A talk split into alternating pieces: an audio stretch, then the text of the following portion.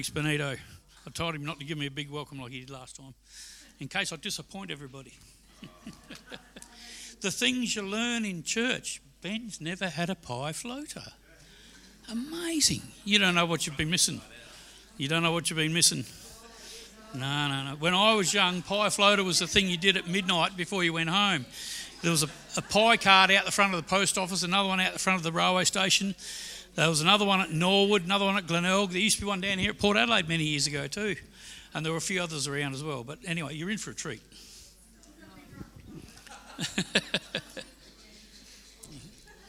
Let's pray. Dear Heavenly Father, we thank you that we can gather here uh, with your Spirit. And Lord, I just pray that uh, we'll be able to take in today the things, the messages that you want us to absorb in Jesus' mighty name. Amen. Amen. We're continuing on this morning. I'll just see if I can get the technology to work.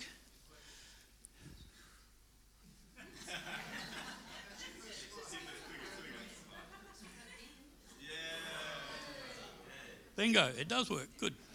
Um, okay, our base scripture 1 John 3 1. See what great love the Father has lavished on us, that we should be called the children of God. And that is what we are. The reason the world does not know us is that we did not know Him.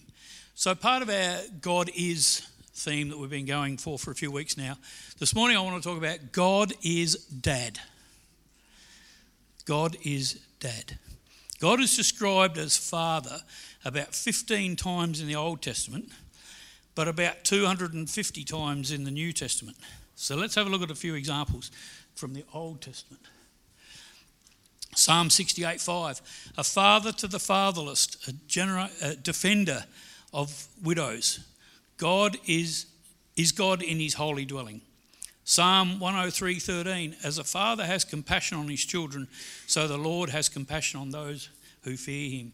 Proverbs 3:11 and 12 My son do not despise in the Lord's discipline and do not resent his rebuke because the Lord disciplines those he loves as a father the son he delights in.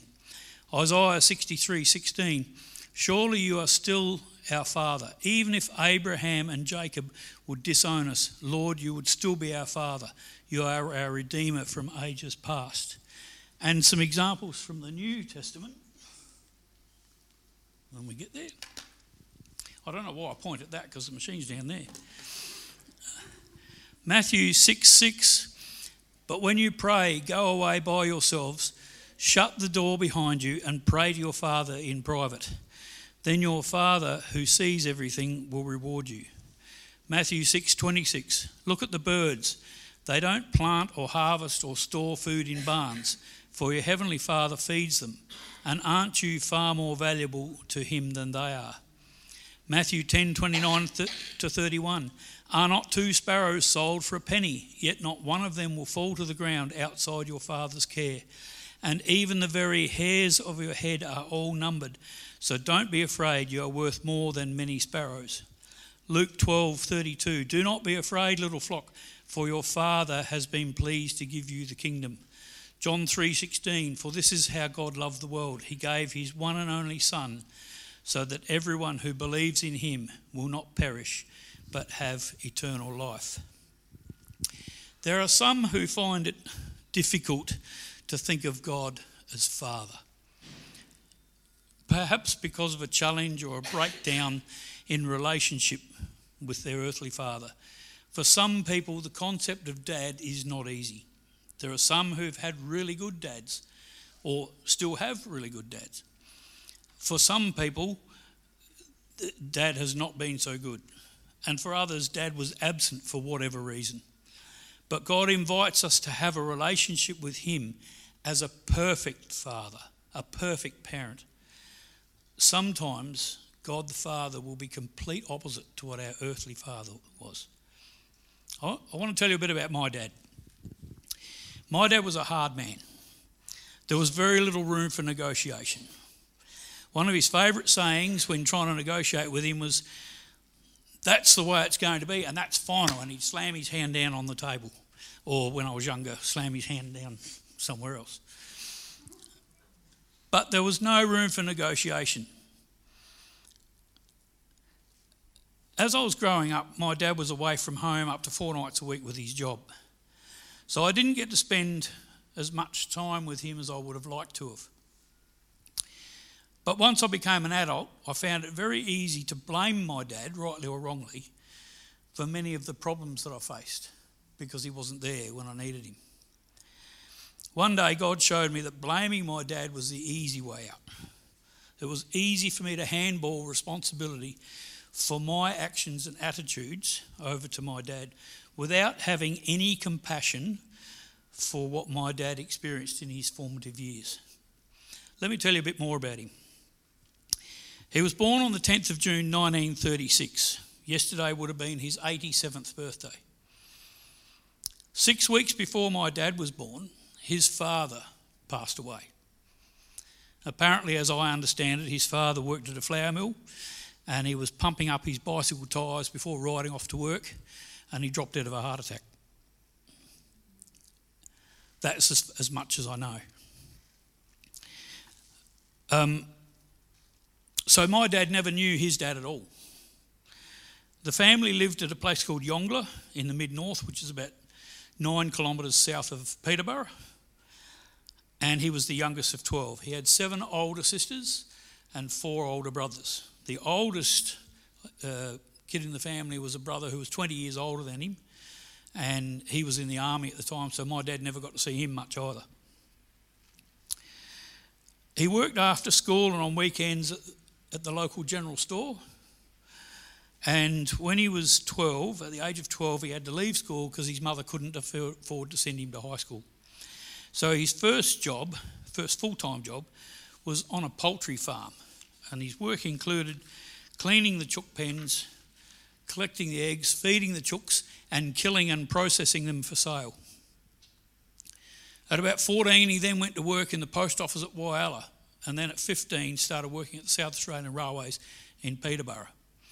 He was called up for national service at age 17 in 1953, where he completed three months basic training at Woodside, and then he went back into the railways, but during that time he served two and a half years in what was then known as the CMF, which is Civilian Military Forces, which is equivalent to the Army Reserve now. He married my mother on the 2nd of March 1957, and 12 months later to the day I made my grand entrance. So, why am I telling you this? My dad did not have the kind of opportunities that I had in life. He didn't have the same kind of opportunities for education, and he certainly never had job opportunities like I had my, uh, my dad wished that his life had been better than it was. Um, he uh, told me some things that I never realised. I was his firstborn, and he had no idea how to be a father. No one to learn from, no one to go to for advice. He had told me some years earlier that he learned from his older sisters that his dad was not a very nice man. He used to knock his mother around and he was really hard on the kids. I remember a story when Auntie told me one time he had this razor strop that he used for discipline, and one of my dad's sisters buried it one day. And he wanted to know who had hidden the razor strop, and no one would answer up, so he gave them all a hiding to make sure he got the right one. A few weeks later, he was digging around in the garden, he found it. And my auntie owned up, so she copped it again. That's the kind of man he was, not a very nice man at all. Um, everything had to be done his way, or not, or not at all. And there was a bit of that in my father as well. But my father said to me, in some ways, I was glad I never knew my dad, if he was that kind of man. And my father tried very, very hard not to be that kind of man himself. My dad wished his life had been very different. He felt that his life was his identity, and he apologised to me for not being a better father. He believed in God. His understanding of God was through traditional Catholicism, but I don't think he ever comprehended that his idea was found, his identity was found in who God uniquely created him to be, his child. I don't think my dad ever understood that. It took me a long time to realise or recognise that while he tried to be very hard, he tried very hard to be a good dad, he was hamstrung because he himself had no idea how to be a dad. He had no role model and did not have an understanding of God as dad. Back to our original scripture.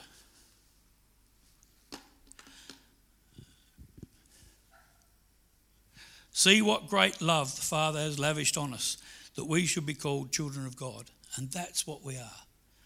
The challenge for us today in this modern society is to understand the fatherhood of God and to understand who we are in relation to God in that way.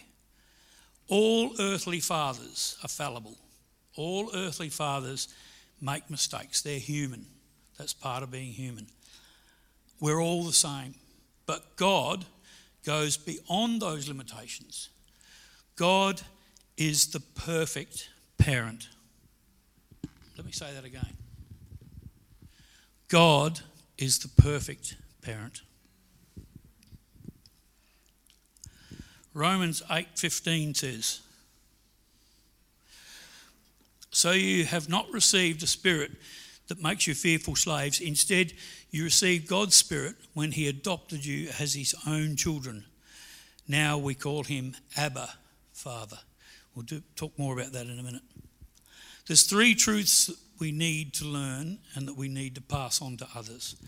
The first one is God wants us to wants to relate to us as a father. He wants us to see him as our father. 2 Corinthians 6:16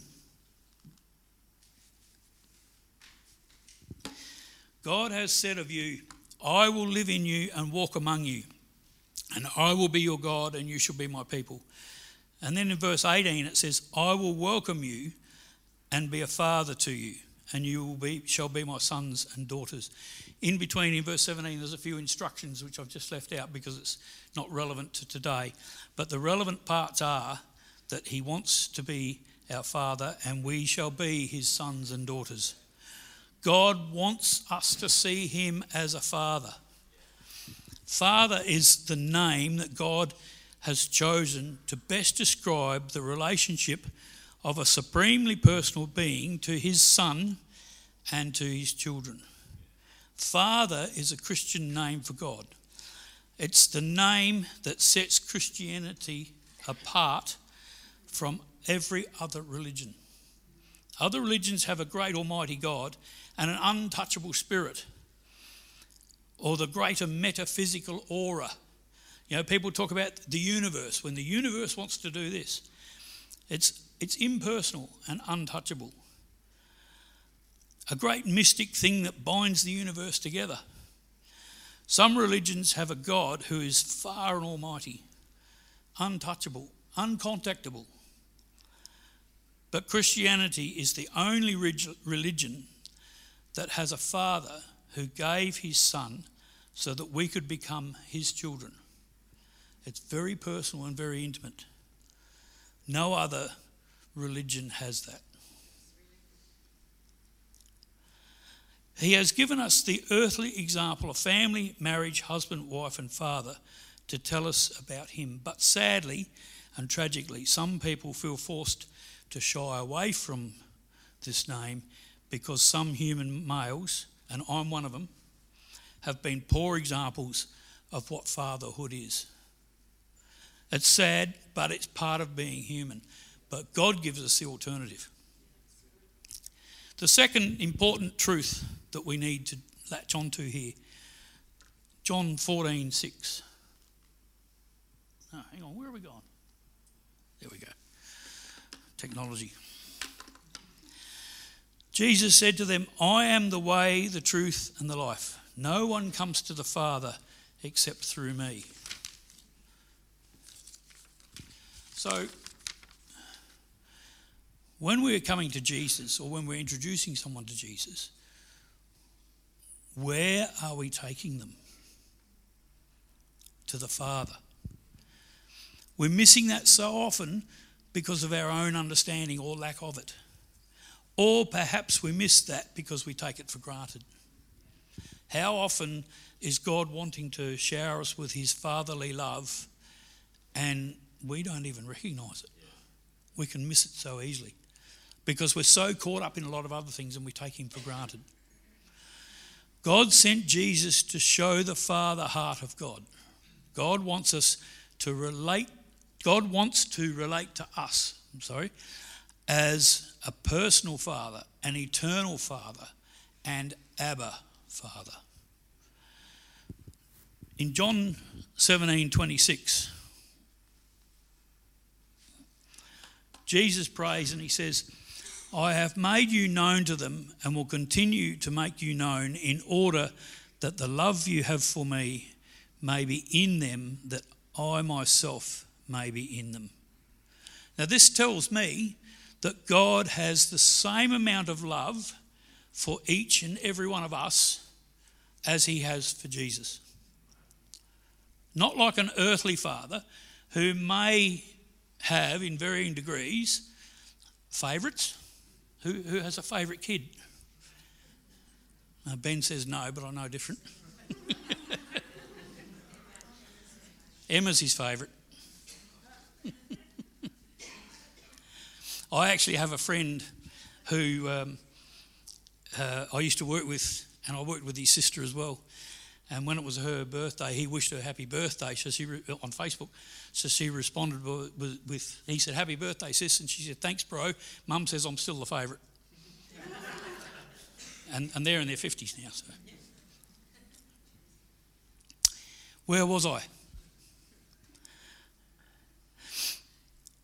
Uh, here we are. Yeah. So when we become a Christian, the full force, the entire amount of God's love is bestowed upon us.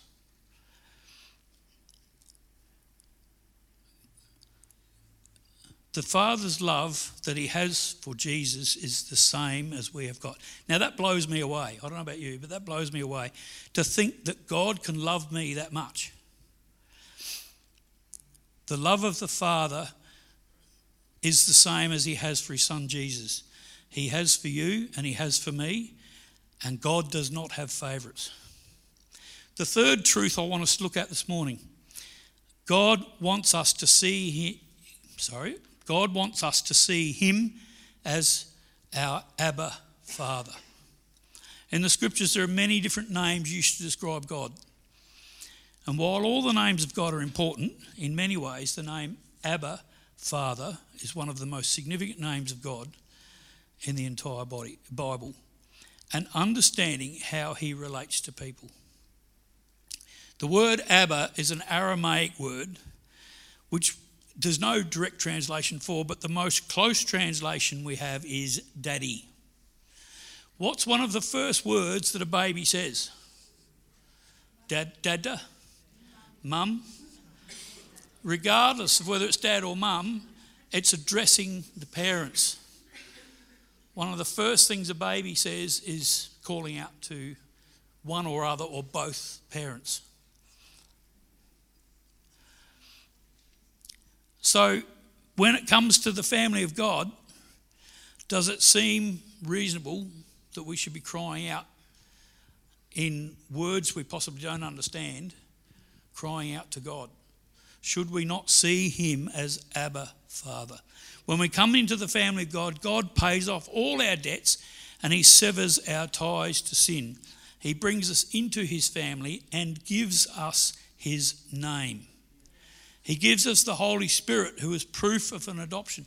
Now, in Jewish culture, when an adoption takes place, there has to be multiple witnesses for it to be legal. But in this case, as we are told in the Bible, the Holy Spirit is our witness. The Holy Spirit confirms our adoption by the Father, by God the Father, which makes us His kids, which means that we should be able to approach Him how we should have been able to approach our earthly fathers, if that were possible. And God is always there for us. The scripture tells us He will never leave us nor forsake us, and that he's, we can always cry out to Him. And He's very, very emphatic in that. Romans 8 15 to 16. Now, I want to read this in the message. I love the way Eugene Peterson puts it. He very describes it very, very well. This resurrection life you receive from God is not a timid grave tending life. It's adventurously expectant, greeting God with childlike, what's next, Papa? God's Spirit touches our spirits and confirms who we really are. We know who He is, and we know who we are Father and children. And we know we are going to get what's coming to us an unbelievable inheritance. We go through exactly what Christ goes through. If we go through the hard times with Him, then we are certainly going to go through the good times with Him. Isn't that fantastic? Have you ever thought of God in that way? It's mind boggling. Galatians 4 6. Oh, it's on there. Sorry, one ahead of myself. Because you are his sons, God has sent forth the Spirit of his Son into your hearts, crying out, Abba, Father. When we have our prayer time, I don't know who has a daily prayer time or what intervals you have prayer time with God, that's between you and God. But when you do, don't be frightened to say, Abba, Father. Talk to him as who he is, our true Father. Can the musicians come back, please? Jesus' whole message when he was on earth was come and meet my Father. Come and meet my Father. I don't know about anybody else here, but when I was a small boy, talking about what my father did was something that kids did. My father's bigger and tougher than your dad. My father does this, my father does that, therefore he's pretty good and so am I. I can't remember exactly the conversations, but I do remember talking about my father a lot and wanting to be just like him at that time. Even though he was a hard man, I still wanted to be just like him. The question this morning is do you want to be just like your, your Heavenly Father? Do you want to have the same sort of spirit in you that Jesus has? When Jesus was on earth, one of his one of his significant messages was see these miracles that I'm doing. My Father does that. Hear the words that I'm speaking. I'm just telling you what my Father told me. That's another message. See the compassion I have. That's the compassion of the Father. See the love I have for you. That's the love the Father has for me. Come and look at me. Spend some time with me. It's like you're spending time with my dad. You're getting to know him. His whole message was come and meet my Father. If you believe in me, he can be your father too. God sent Jesus to show them the father heart of God. God wants us to relate to us as a personal father, an eternal father, and Abba Father. Matthew 11 28 to 30, he's calling us. Come to me, all who labour, who labour and are heavily laden, and I'll give you rest. Take my yoke upon you and learn from me, for I am gentle and lowly in heart, and you will find rest for your souls. He's saying here, if it's hard work, ask me for help. If it's too much for you, call upon me to help you because I'm not going to overload you. I'm going to make it easier for you. I'm going to take the burden and do something with it for you. If you're struggling with anything today, God wants to help you with that. You've only got to ask. His burden is light. If you're feeling overloaded, if you're feeling that things are overwhelming you. You don't have to feel that way. Our Heavenly Father is there and wants to help you. I remember a story about a little boy who was climbing over a fence. And as he went over, his father was watching him. And the boy was talking to himself, saying, Come on, kid, you can do it. Come on, get over this fence. Come on, kid. And he was searching to find, try and find the ground on the other side. He was on his tummy and sliding over so he couldn't see where his feet were. And they were only that far from the ground. And he was saying, Come on, kid, you can do it. You can do it. You can reach it. Come on, kid. And in the end, he gave up. He couldn't do it. And his father just grabbed hold of him and gently slid him off the fence. And he suddenly realised he didn't have very far to go at all. How often in our life does that happen to us where something is bugging us, something is giving us a hard time, and we're thinking it's insurmountable? Our Heavenly Father says, Hang on a minute, you haven't actually got very far to go. And He gives us a gentle push, and we find it much easier. Has that ever happened to anybody? Whatever you're struggling with today, maybe God wants to do that. Maybe you haven't got very far to go and your feet can touch the ground again. And God will help you do that. You might just need a gentle push. You can ask God to give that to you. Our original scripture, John 1 John 3 1. See what great love the Father has lavished on us that we should be called children of God, and that is what we are. The reason the world does not know us is that it did not know Him. If there's anyone here who does not yet know Him, He wants to get to know you. He wants you to reach out to Him and cry out, Abba, Father. And that's the relationship that He would like to have with each and every one of us.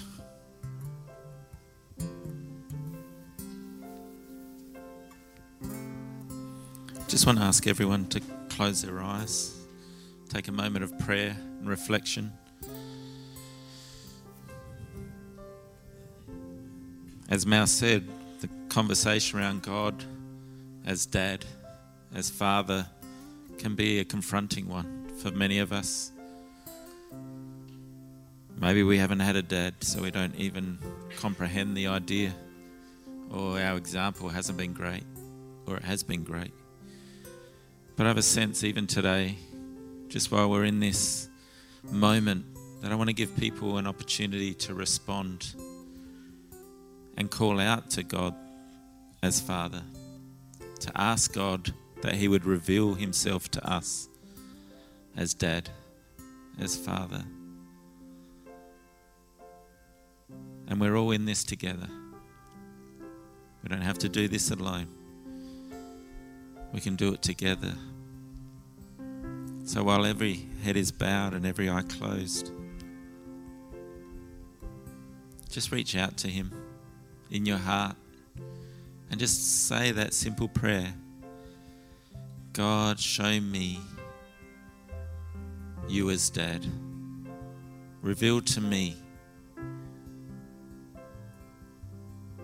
what it means for you to be my dad to be my Father. Just reach out to Him right now.